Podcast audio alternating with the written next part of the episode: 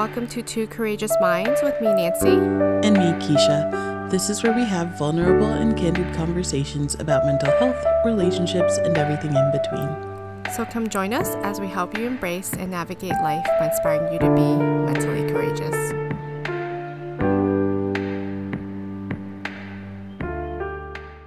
Hi, and welcome back to Two Courageous Minds. I'm Keisha. And I'm Nancy.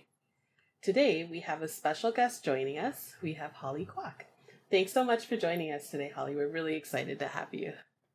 Hey, Keisha, Nancy. Thanks so much for having me. I'm excited to be here. So Holly has an interesting point of view or lens when it comes to mental health. So if you don't mind, could you tell us and our listeners a little bit about what you do for work? Yeah, for sure. I've actually been a psychotherapist for the last, I would say, 4 years or so. And in the last few years, I've also been a call taker and a dispatch for 911 centers. Very nice. I think it's really interesting how we were even put in contact with you, Nancy, if you wanted to share a little bit with our listeners of how we met Holly.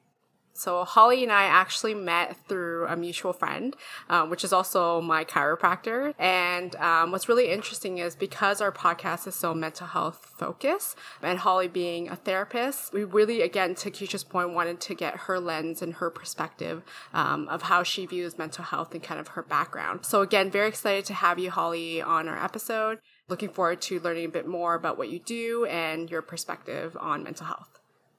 Oh, thanks, Nancy. It was actually really wild how we got connected because that mutual friend, we hadn't spoken in a while, I guess, just because we lost touch a little bit. But she saw on my social media that I had written a book called Andy the Anxious Alligator. And when she reached out to me asking if I wanted to chat with you two, of course I said yes, because it just seemed so interesting. And well, obviously, we're going to be talking about your book a little bit further on. But we have a bunch of questions to ask you, so I guess we'll get started on that. Yeah, I'm here. So, Holly, you mentioned you are a therapist and a 911 dispatcher. Can you tell us how you sort of got into both of those professions? Yeah, good question. It's funny. I think maybe since I was 10 years old, which is a really young age for a 10-year-old to kind of feel out what they want to do. Actually, my first job I wanted to be was babysitter. That was my dream job. But when I turned 10, I actually thought about counseling and psychology and therapy in general. I think at 10, I didn't really know what therapy was, but I knew I wanted to be in that field. I think I was just so interested in behavior and trauma and how that can really affect just the way that people live. And so ever since I was 10, I kind of had my mind and my heart set on therapy. And in the last few years, in terms of dispatching, I was about to graduate. I was just looking for a job and I found the posting and I thought, why not? It just seemed so interesting. And I kind of just fell into the job, which is funny because I hear people talking about falling into jobs and I've always wondered, how do you even do that? Yeah. And here I am. I fell right into the job. Yeah. Yeah. You're kind of the first 911 dispatcher that I know. So, I mean, I have a lot of questions about the job in itself, but I'll let Keisha ask the questions. I guess my question for you is, I can only imagine, of course, the only thing I have to go on for the 911 dispatching is movies, right? But I can imagine that people are in, if they have to call you, they're not having the best day of their life. Let's put it that way. So I guess I was kind of wondering, how does your training and experience from one role influence the other, or do they intersect at all? Do you find yourself taking things from your psychotherapist hat and applying it to your work as a 911 call taker? Yeah, that's a really good question. I think, to be honest, I think I was hired under the belief that my counseling skills would translate really well in this kind of role. Because I'm not sure if you're aware, but my job at the 911 center is two roles. So I will either call take for the day or I'll dispatch for the day. Oh. Which means, if let's say you have an emergency, Keisha, and you call 911, sometimes I'll be the person that answers the phone. But the dispatcher is the one that decides which officers, how to allocate resources throughout the region, right? And I think, back to what I was trying to say, is I think I was hired with the belief that that would be a really good skill that translates. And I think to some extent it does, because it's people in crisis, right?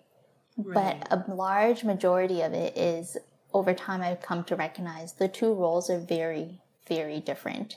And it was hard for me to understand and learn the job at first, because with 911, let's say you're having an emergency, we want to ask as many questions as we can, as soon as we can, so that you can get the help as quick as possible and the right kind of help. But with counseling and therapy, you can't do that, because sometimes questions are very triggering. And I think it took me a while to understand that sometimes you just got to push through as a call taker, right? Got it. That makes so much sense. And yeah, that's something you don't even think about on a regular basis. But as you started to say it, I'm like, that's true. That phone call isn't to be a therapist. That phone call is to get them what they need and get it ASAP. So that makes a lot of sense.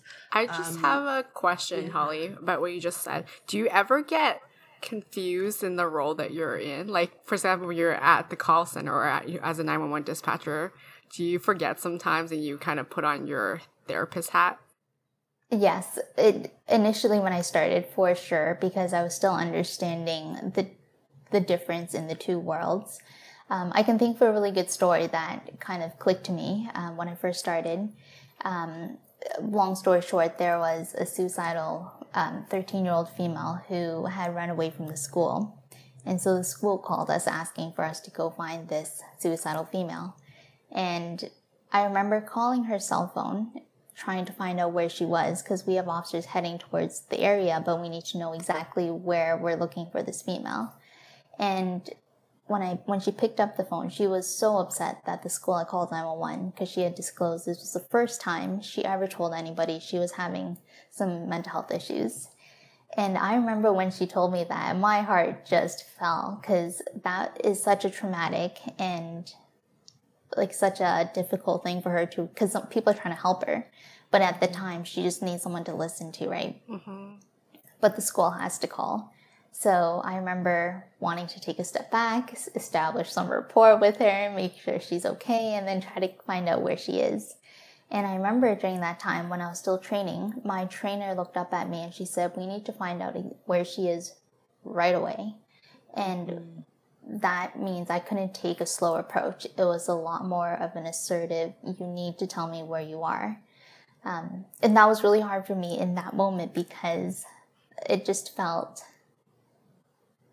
so contradictory to the therapist role, right? Mm-hmm. But that's when I recognized, at the end of the day, I was thinking about it and why it sat so heavy with me. And at the end of the day, I realized it's because the roles are just different. And you need those two roles, right? We need to make sure physically she was okay, so that emotionally and mentally she can get the support later. But those are hard roles to recognize when you first start out. Yeah, I'll give you a lot of credit to be able to do that, because if I were to be put in that position, I'd probably not act that way. Yeah.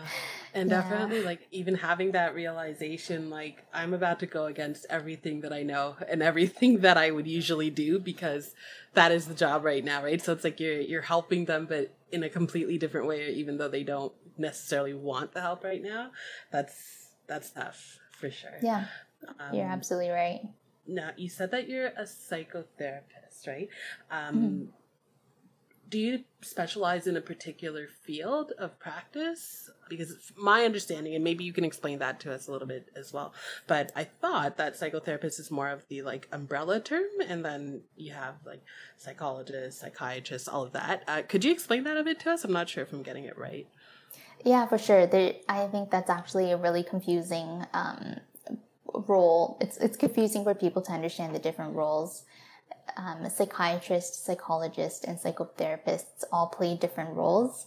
Psychiatrists they're doctors. They have the ability to diagnose and prescribe medication. That's probably the biggest difference between the psychiatrist and the psychotherapist.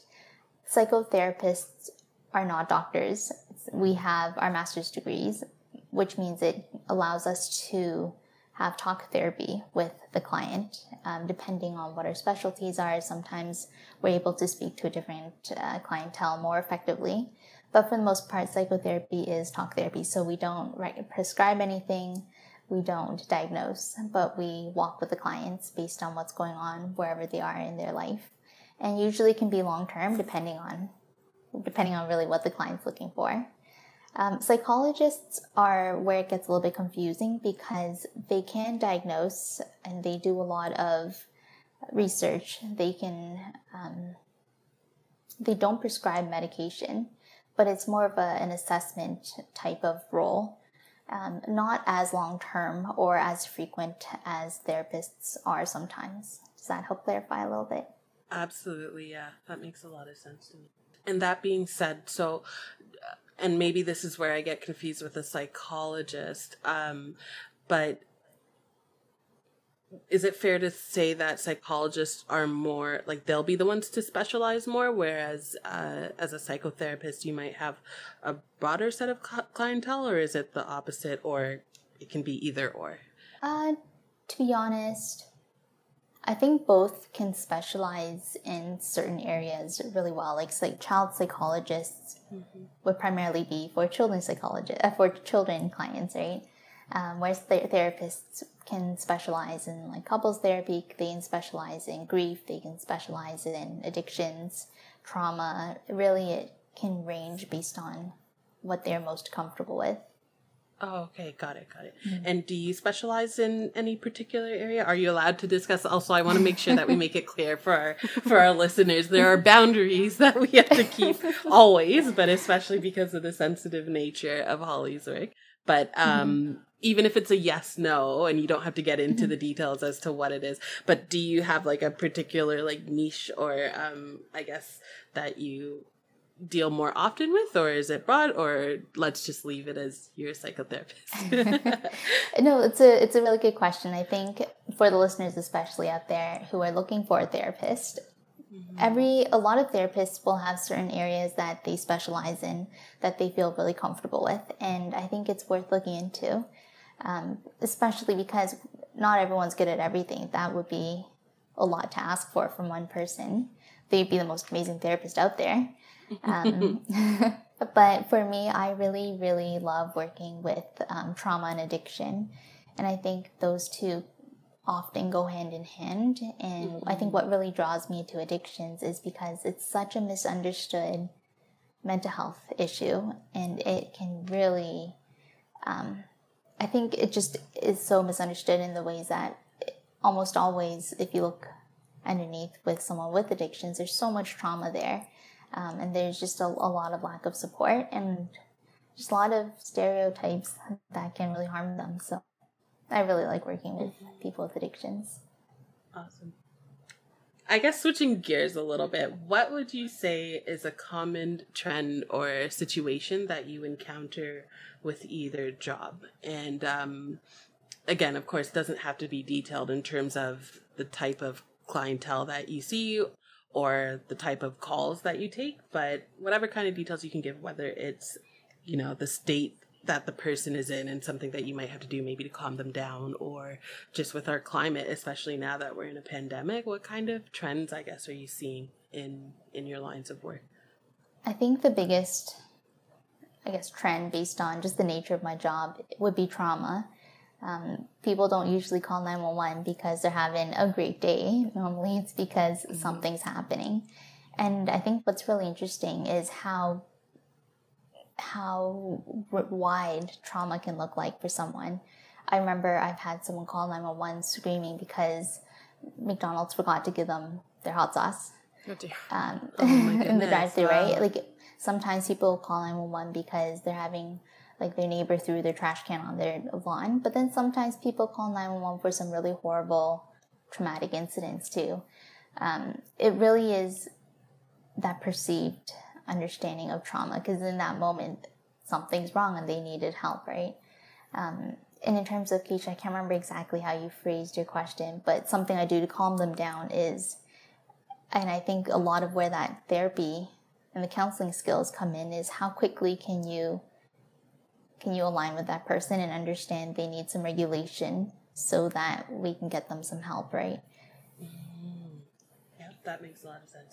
And yeah, like as I was thinking to myself, or after you explained a little bit about what you do in each profession, I started to realize that, yeah, like in my head, it's like, oh, wow, you'll probably be able to apply so many things from one position to the other and, mm-hmm. and mix match. But like, they come together in certain ways and then diverge. But I guess the difference from what you've been saying seems to be the speed of which you can do one thing or the other. So with talk therapy, sure, you take time like you're supposed to. You're going at their pace, whereas it seems like with 911 dispatching, you got to kind of like reel them in right away so that we can get that help out to them. So for sure.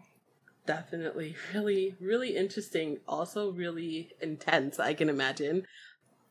That being said, I know Nancy and I were talking about this and she had a question for you in terms of like your own upkeep when it comes to this job. So Nancy, if you wanted to go ahead.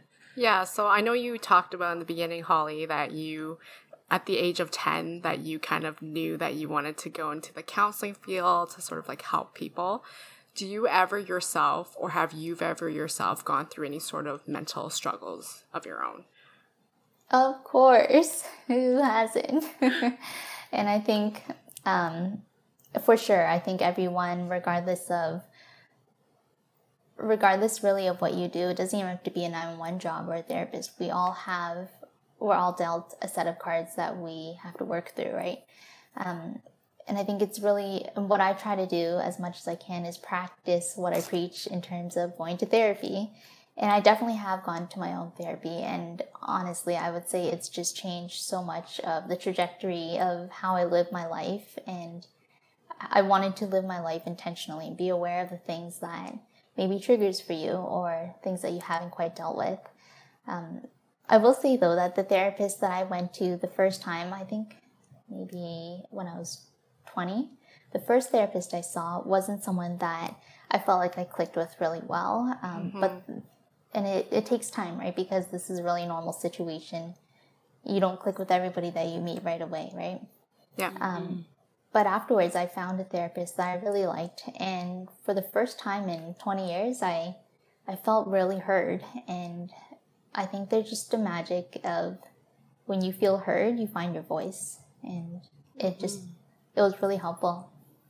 That's awesome. It's really interesting that you mentioned as a therapist yourself that you seek a therapist too for help. Because maybe I think that maybe there's a notion out there that people may assume that therapists, they're invincible. They just help other people, but they don't need help for themselves. Exactly. Yeah. If only. For sure. That's true, right? And it just goes to show how much we all lean on each other, right? You can't get through it on your own, even though you have some answers. It's also about perspective, right? So someone who's not in your shoes or necessarily maybe in your family or, as they like to say, doesn't have a dog in the fight is the kind of person that you need to help you sort out your stuff, right? So even though, you might sit and be like, oh, I know all of the terminology or like the triggers or this or that, it doesn't necessarily mean you can sort through it for yourself. And like something that I always think back to, which makes sense, of course that should apply to mental health, but I work in banking and I always used to tell my clients, like, bankers are the worst because all the people who work in a branch, I can guarantee you it's been forever since they last looked at their own finances. Why? Because you come into work, you're busy working, dealing with the other people. You don't go, oh, let me go do my bank. No, you come in, you try to work and get out of there as soon as you can. So often the people in that profession don't even remember to keep up with their own things in that profession. So it's nice to hear and be reminded that most, if not all people, could benefit with that person, right? That professional help, in addition to whatever other kind of supports you might have. So. Yeah, it's definitely very refreshing to hear that for sure. Mm-hmm. Yeah, I remember the first time I sat down in front of the therapist that I was with for a bit. She had asked me, so Holly, what are your goals here? And I remember looking at her and going, I don't know. How do you... Unless you've given, like some people really are able to articulate so clearly, and I really admire clients that are able to know exactly where they want to go with this or what they want to look at. But more often than not, we just don't know, and that's okay because part of the reason why you're in therapy is to figure out. And I remember I heard this quote, I think it was from a movie with Reese Witherspoon, but it had said something along the lines of, going to therapy is figuring out what you want and learning how to ask for it.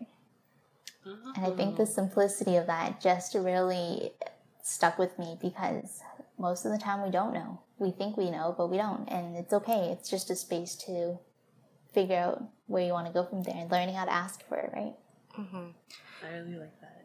I have a question as well on top of that, if that's okay. Like, did you hesitate to go to therapy? Because I know I hesitated a lot when I struggled. Obviously, I'm not a therapist, so I guess it's not really the same. But I just couldn't wrap my head around the fact that I needed help from somebody else. So I was curious, like, did you think about those things before you reached out to a therapist? Or were you like, yes, I feel like I need to talk to somebody, I need to be heard, and therefore I need to see a therapist?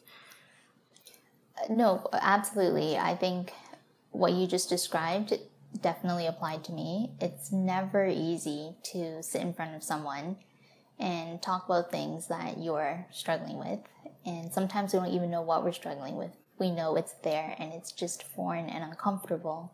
And who wants to do it, right? But I think a lot of the times wondering, maybe I should go see someone, or maybe it's time. I think that's a really good indication that, hey, guess what? You should go. Right. Not because you're forcing yourself to do it, but because there's something there that you just need some help, like just an impartial person, a safe person to talk to, right? Mm-hmm, for sure. Cool. That's a really good question, because like I never even thought about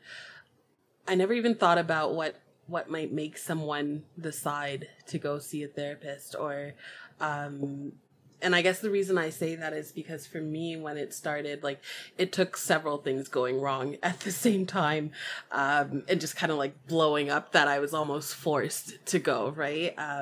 There was a lot of personal stuff going on, and then I had been in a car accident, and just like, it got to a point where I was super unstable emotionally. So it's like, okay, this has to happen. And like, the things that were probably more pressing, I was able to hide them under things that weren't as pressing. So it's like, oh yeah, I'm going to go because of my newfound phobia with driving.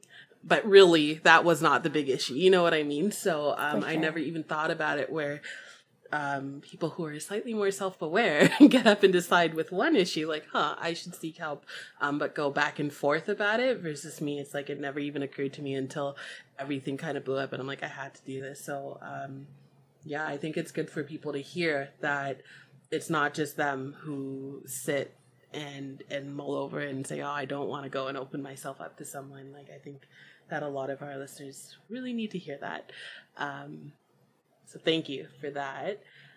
I wanted to switch gears a little bit and then come back to you personally, but I was wondering, like, when it comes to mental health, and especially now that you said, in your role as a dispatcher or a call taker, it's not necessarily to be that therapist. It's literally to get the help, like find out the details, get the help to that person. How much collaboration do you or does the police service have with other services in Ontario? So, for example, I know, especially in today's climate, over the last year and a bit that we've been talking about mental health and, you know, having police officers respond to mental health calls as opposed to professionals who know how to deal with mental health issues responding to a mental health call. What is that like for us here in Ontario, I guess, or in Canada? Like, how much, I don't know if the right word is leeway or ability, do you have to get other services involved alongside with like police and fire and ambulance personnel? That is a really good question, especially because there's definitely an increase in mental health calls. So I guess we can break this question down in two ways. So let's say after a call, when everything is dealt with and wrapped up, police often works closely with CAS or with shelters, or depending on what the support is, they'll always do follow-up and referrals. And every police service has their victim services, which means they work with the police, but they don't share information. Mm-hmm. So they do a lot of aftermath crisis support as well, and they connect them with counseling, and they connect them with resources based on what the issue is. But let's say in terms of the in-progress mental health issues mm-hmm. where someone's having like a psychosis episode or is off their medication or something that is triggering them, a lot of police services actually have mental health trained officers that are different than your normal day-to-day officers in that they are specifically trained to recognize and understand how to de-escalate mental health situations. Which is amazing because this is something that we desperately need in today's mm-hmm. society. I will say that policing seems to have made a lot of progress, especially I would say in the last 10 years. Mental health has made huge steps forward. Of course, there's so much work to be done still. Yeah. Mm-hmm. But and the same goes with policing. But there's a lot of there has been a lot of progress, and even for whoever's listening or even for yourself, if you ever needed, if you're ever in a pinch, if you mm-hmm. let them know, I think this is a mental health call. If you have any mental health officers available, it's definitely worth asking for. Okay, that's good to know. And is there like enough? Like, is there a sufficient amount of mental health officers or training? I guess that's part one of my question. And part two is like, is it that, like yourself, like how you came into the role with background knowledge in terms of like the mental health, what's the word I'm looking for? The mental health training background education. Yeah, like how you came with that, right? And it seemed like that would be a good fit for you to take on the role that you have. For these mental health police officers, is it that they're police officers first who were then trained with this mental health, curriculum, or is it that they came into the police force specifically wanting to be mental health police officers? Does that make sense? Like, yeah, I guess it's the chicken or the egg. Which one came first when it comes to that role? Yeah. So to answer your first question about whether or not we have enough resources to allocate for mental health calls, I think it really depends on how many mental health crises we might be having at a given time. Mm-hmm. Based on the situation, I guess that kind of determines the answer. I'm not sure if that I get helps. What you mean. Yeah, I guess if you get 5 calls at once versus one at a time, that'll make a big difference. Yeah. Mm-hmm. And I guess with the nature of policing and dispatching, it's always based on priority, right? So let's say someone's not necessarily, like they're having some mental health struggles, but they're not necessarily in crisis.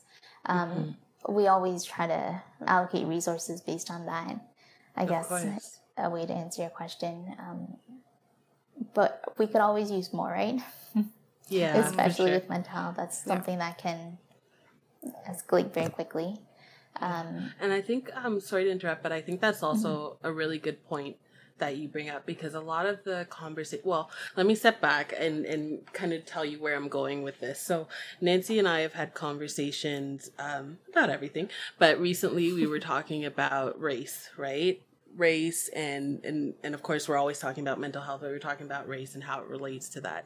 And we were thinking of doing an episode, which we still might, but we realized we have so much to learn, you know what I mean? And also we realize how different it is for everyone. But I know, for me anyways, a lot of times, when we're talking about policing and mental health, like someone having a mental health crisis, and I'll say in the States, definitely also there in Canada, but it's all over the place a lot more when it comes to the States, is like the response to mental health crises being met with violence, right?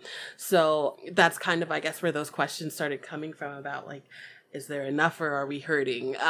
Do people need to apply? And is it like, do people need to apply who already have a mental health background, or is it that you apply to be a police officer and they'll teach you what you need to know kind of thing? So I think that's where that comes from. But I think it's also important to know, like people say, oh, well, if those resources are up there, why are the guys with the gun showing up? But again, it's about priority, as you said, right? So someone who's having, or who's in crisis and they're crisis is violent, but someone else is not, obviously that's where different resources are going to want to be funneled, right? Or if a lot of people are at risk versus not as many. So I think it's also important to remember, like, what we see, especially in the media, is one situation happening and does not take into account all the other emergencies that are happening at that same time and where resources were already allocated. So that just like sent fireworks into my mind when you said that. So yeah, that even though it wasn't a lot that you said, it makes perfect sense. And it's something that is really important for people to keep in mind, I think. Yeah, for sure.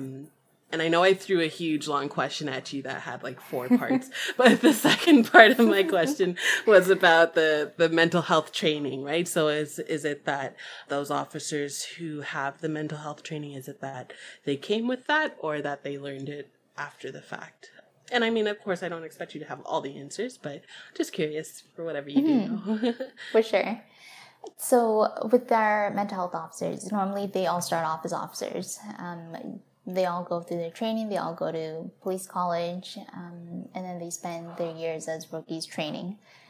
In terms of when they become mental health officers, it's usually because it's something that I guess is close to their heart, or it's something that they're interested in, so they go into that specific department, I guess you can call it.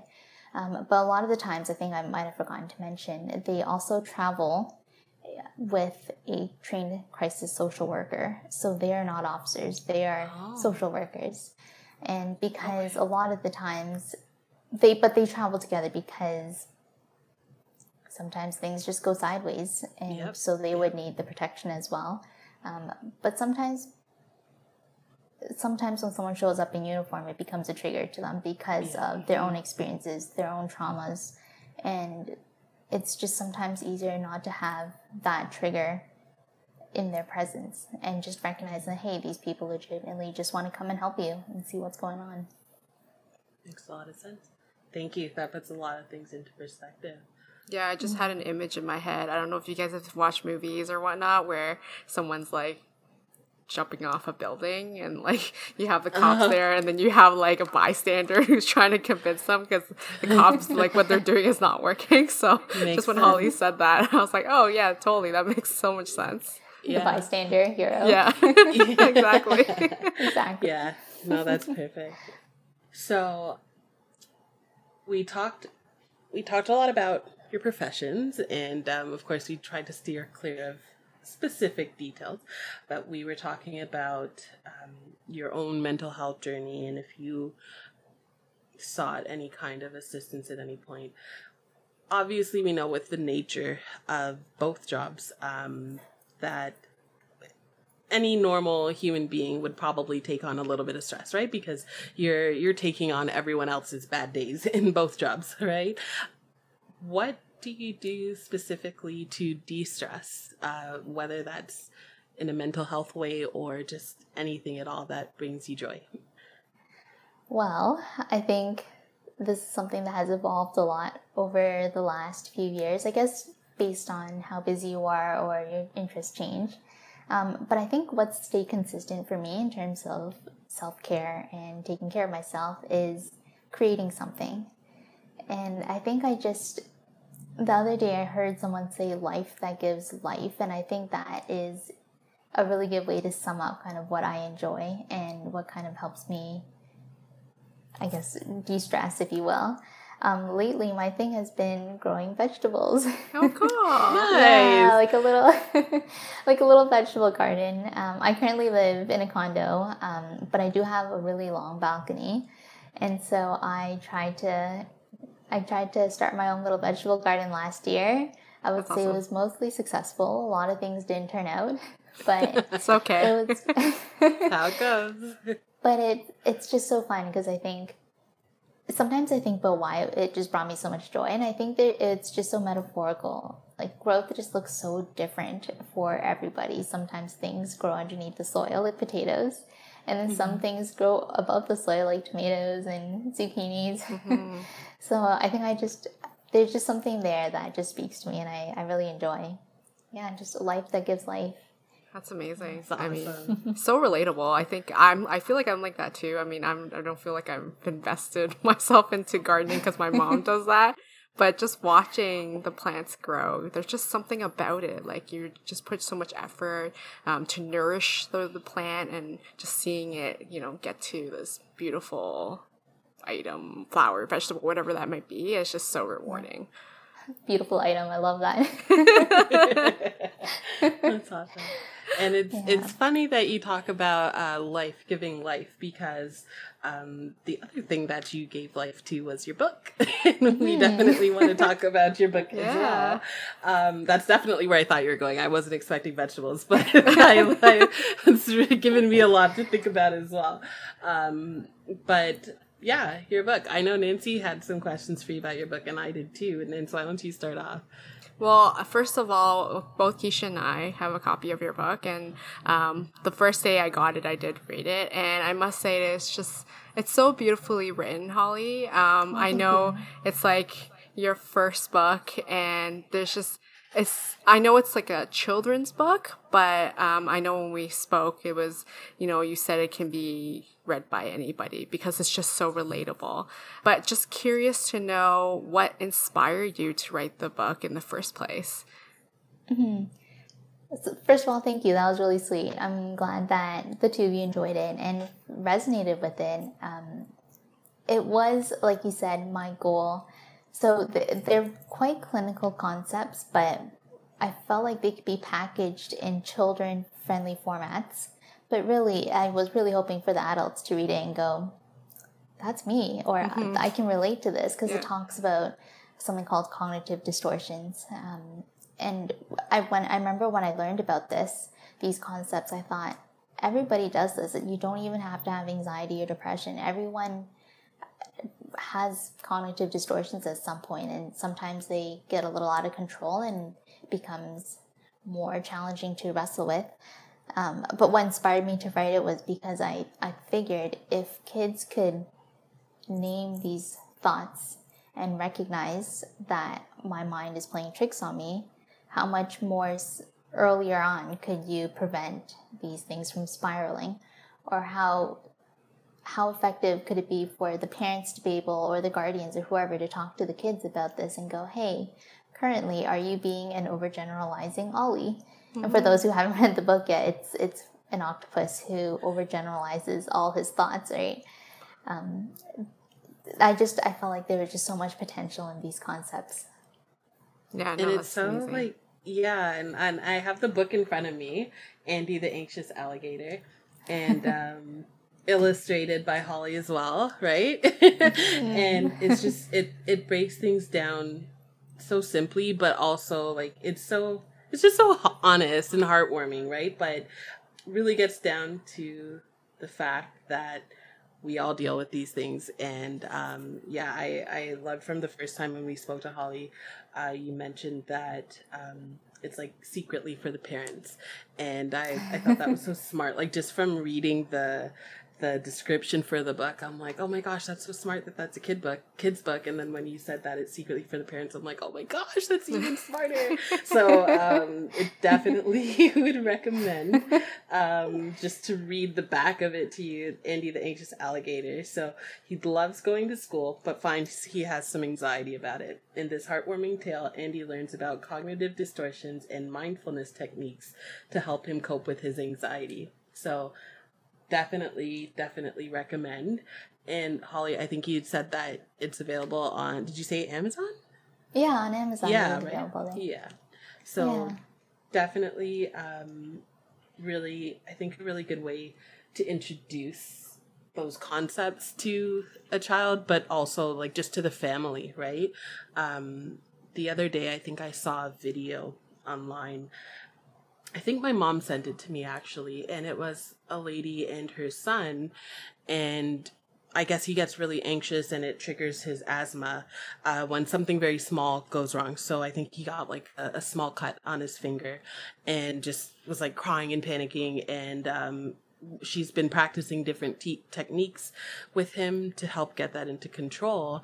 And something she said in there was, you know, if She is unable to stop and breathe and think and calm herself down in a situation that she's dealing with her child. How can she expect her child to stop and breathe and calm himself down, right? So something that I think they said they were doing was like practicing blowing in each other's face, just kind of as a distraction, but just, you know what I mean, to calm themselves down. So it's like a lot of times I find when we're dealing with children or trying to teach these concepts to children, the adults are learning as well.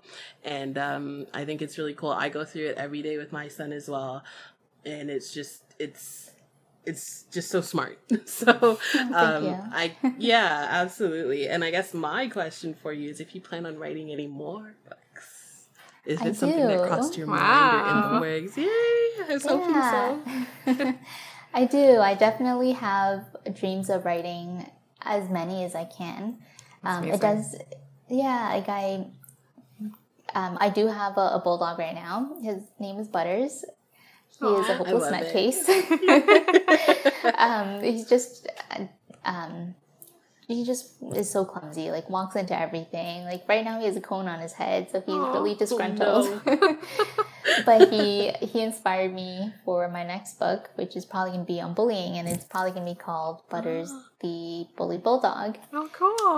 Yeah, at some point I definitely want to write and finish it. And I think why I'm so interested in writing the children's books is because I think it's a little bit as to what you talked about, Keisha, where we're expecting our kids sometimes to be really articulate. Why are you so upset?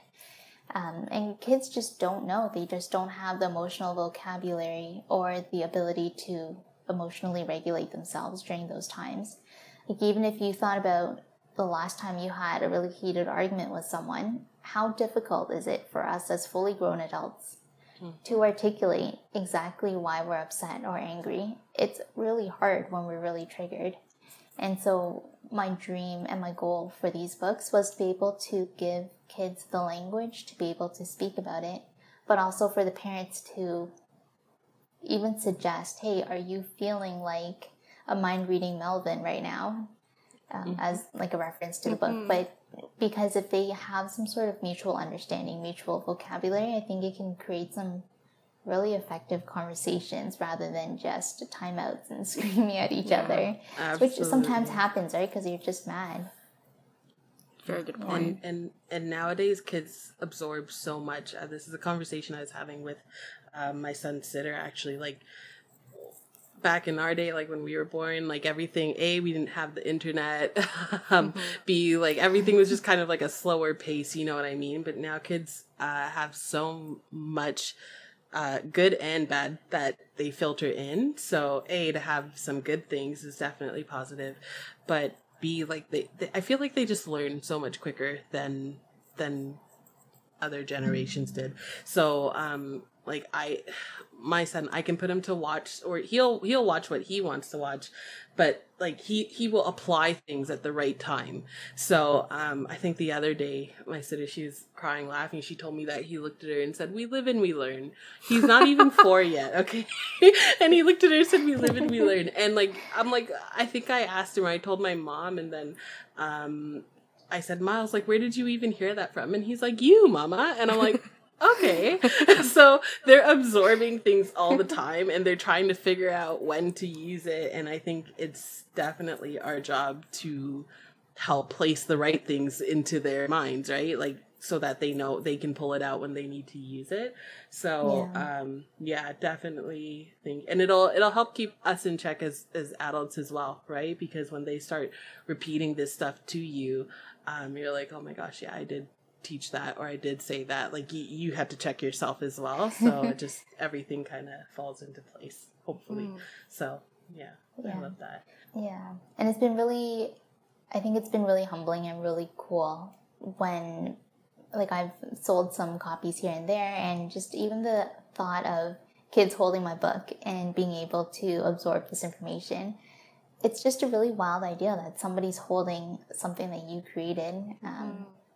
And even when the parents or the adults give me feedback, they say, hey, that's me. And it just brings me so much joy. Not that they're, thinking sideways sometimes, but just the fact that they're able to recognize this is me too. And that's you know, that's all I could really ask for, right? Because it's just an awareness. It's learning. Mm-hmm. I guess the last thing that we wanted to ask was just, what do you want people to know, whether it's about you, whether it's about the work that you do, about mental health? What do you want to share? I think with both of my roles, and because so much of it is with people in crisis or people who have a lot of mental health issues or trauma that they're currently going through, one of the quotes that have always stuck with me, I guess as a bit of a, like, my own life philosophy is, it's by Stephen Covey, and it says, most people do not listen with the intent to understand. They listen with the intent to reply. Mm-hmm. And I think that has always stuck with me because as humans, we're not very vulnerable. We're not quick to be vulnerable. And so a lot of the times the way that we react or that the way that we speak or attack people is very indicative of trauma, right? And I think it's so important when we're working or talking or dealing with someone who is in a crisis to understand what they're saying, like on the phone or even like a client in person or even like a coworker or just some person on the street, because people don't repeat something unless they feel heard. And it's just recognizing people respond really sideways sometimes because it's just trauma. It just worked for them and it was survival for the longest time. So it's having that patience and just the kindness to be able to take a step back and go, okay, there's something here. What do they need? But it takes a lot of patience for yourself mm-hmm. to be able to recognize that, because sometimes it just comes out of nowhere and it's hard for us to hold that moment. But I think that quote really stuck with me for most of what I do in my job. Thank you for sharing that. I love it. Nancy, did you have any other questions for Holly? No, I mean, I am just, super glad, Holly, that you said okay to us to record this episode. And it was just so nice to hear about what it's like from your perspective with your two hats. And we got a chance to learn a little bit more about, I definitely got a chance to learn a little bit more about your 911 dispatcher role.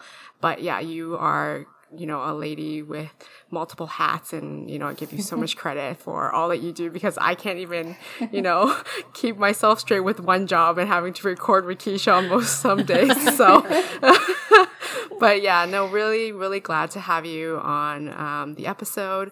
And of course, listeners, if you guys want to grab Holly's book, please go on to Amazon and check that out. We'll leave a link to where you can buy her book. And yeah, so just really, really glad that you're able to join us today. And yeah, just wanted to say thanks also, Holly, for joining us. It's interesting because a lot of people, and especially us, like, we're used to talking amongst ourselves about mental health. And if we're talking, it's either ourselves or it's with our therapist, right? It's not talking with someone who has that experience but isn't necessarily trying to help or fix us per se. So like to kind of hear your perspective, or like, like when you mentioned that you as a therapist have also seen a therapist. So things like that to just like normalize, I guess, is really nice. And just to thank you for sharing like your passion project with us. I really, that's something when we first spoke that you called our podcast, you called it a passion project, and it stuck like that in my head ever since, because yeah, just like remembering to do the things that make you happy and that help you find joy. And just like, we've spoken to you like all of 2-3 times, and that's what you kind of radiate. So thank you for joining us. Well, thank you. I think, yeah, with your podcast, things that excite you, they're not random. I think a lot of the times they're connected to your purpose, so follow them. And I love that you guys did the podcast, so thanks so much for having me. I loved it. Absolutely. Well, once again, Holly, thank you so much for joining us today. To our listeners, we always like to say this at the end of our podcast, always be kind to yourself. Remember to be courageous. Follow what you want to do, what you're passionate about, and we'll talk to you guys next time. Bye. Bye.